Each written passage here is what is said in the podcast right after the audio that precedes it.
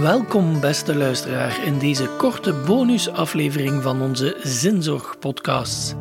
In de vorige twee afleveringen gingen we dieper in op recent onderzoek rond de geloofstijlen van jongvolwassenen.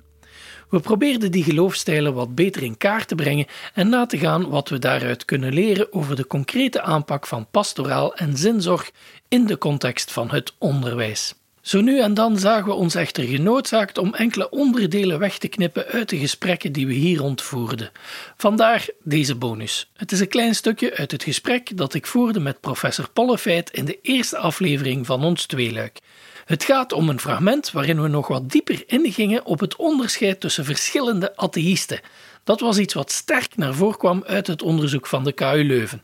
Het bracht ons ook tot de vraag of de PKG-schaal wel nog een relevant instrument is om geloofstijlen in kaart te brengen. Aangezien we vermoeden dat onze luisteraars dit soort thema's en korte uitweidingen wel eens heel erg interessant zouden kunnen vinden, publiceren we ook graag die extra vijf minuutjes uit het gesprek. Veel luisterplezier!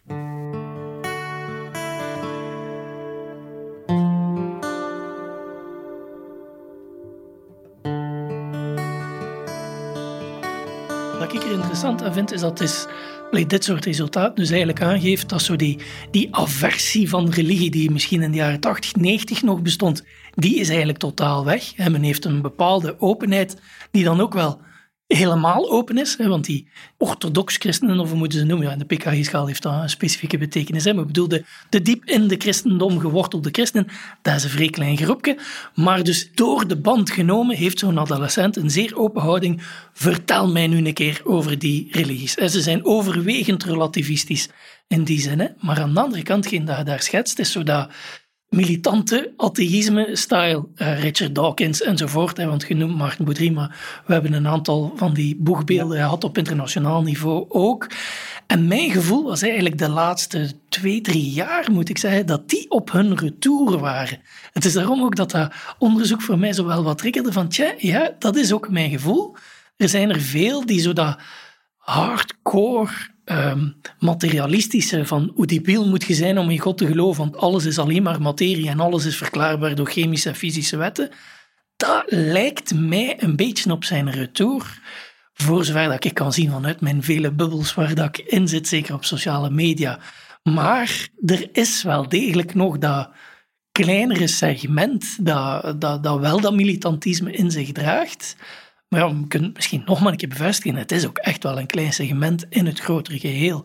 Overwegend zijn de meeste adolescenten echt wel pluralistisch. Wel, ik versta goed vanuit uw eigen onderzoek en, literatuur ook dat je dat zeer, uh, zeer fascineert.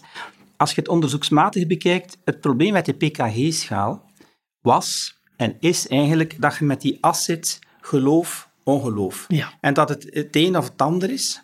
Dus wat dit onderzoek nu voor de eerste keer doet, en in die zin is dat voor mij ook een, een stap vooruit in, in, het onderzoek en de reflectie daarover in Vlaanderen, is dat je een veel genuanceerdere ja. uh, verfijning krijgt van die as geloof en ongeloof. En dat je inderdaad daar een hele groep krijgt die niet meer heel sterk confessioneel is, maar die normatief christelijk is, die algemeen religieus is, die pluralistisch atheïstisch is. Ja. En dus je krijgt in feite een veel genuanceerder beeld en daardoor, door die schakeringen ook, eh, zeker ook naar de pastoraal toe, hè, veel meer mogelijkheden om dialoog te gaan creëren dan het oude onderscheid geloof en ongeloof. Ik vind het interessant dat dat aanbrengt, want dat was ook wel mijn probleem. En dat is altijd mijn probleem met de PKG-schaal op zich. Van in wat voor mate kunnen we daar nog een realiteit mee vatten? En als ik nu zelf naar het onderzoek kijk, je krijgt inderdaad vele nieuwe types die je redelijk poëtisch aanbrengt. En zo, maar gelijk eh, een type dat je daarnet hebt benoemd, van de, ja, de nominaal christelijke mensen die uh, zich wel ergens relateren aan het christendom, maar daar dagelijks in de praktijk of in het leven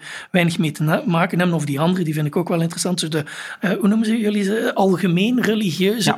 In mijn ogen zijn dat zo'n beetje de iets-gelovers en de mensen die zeggen, ik ben spiritueel, maar niet religieus. Enfin, eh, ik sta open, maar ik zou zo niet weten waar dat ik thuis hoor. En, en zo heb je veel schakering, onder andere in die atheïstische groep ook, verschillende schakeringen. Dus ja, die PKG-schaal, kunnen we er eigenlijk nog wel iets mee?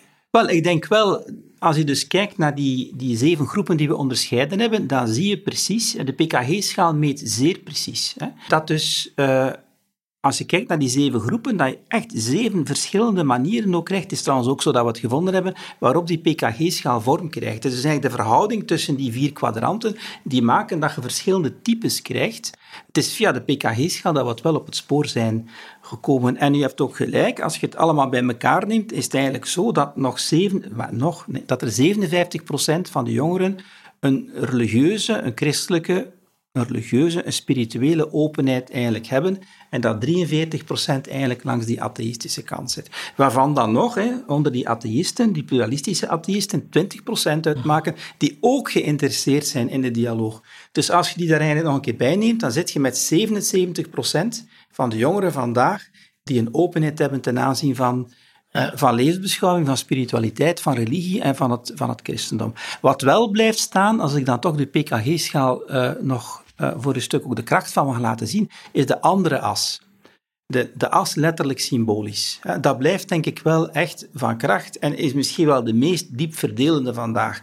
Mensen die in staat zijn om hermeneutisch, symbolisch, interpretatief met de werkelijkheid om te gaan, versus mensen die binair zijn, die niet open zijn, die maar één waarheid kennen, die scientistisch zijn, materialistisch of religieus dogmatisch zijn. Dat onderscheid, denk ik, is een veel dieper verdelend onderscheid en de grote massa uh, van de jonge mensen vandaag verwerft precies dat, dat, dat letterlijk uh, verstaan. Dus je zou kunnen zeggen, de as geloof-ongeloof is gedynamiseerd, mhm. wat denk ik een, een, een, enorme stap vooruit is.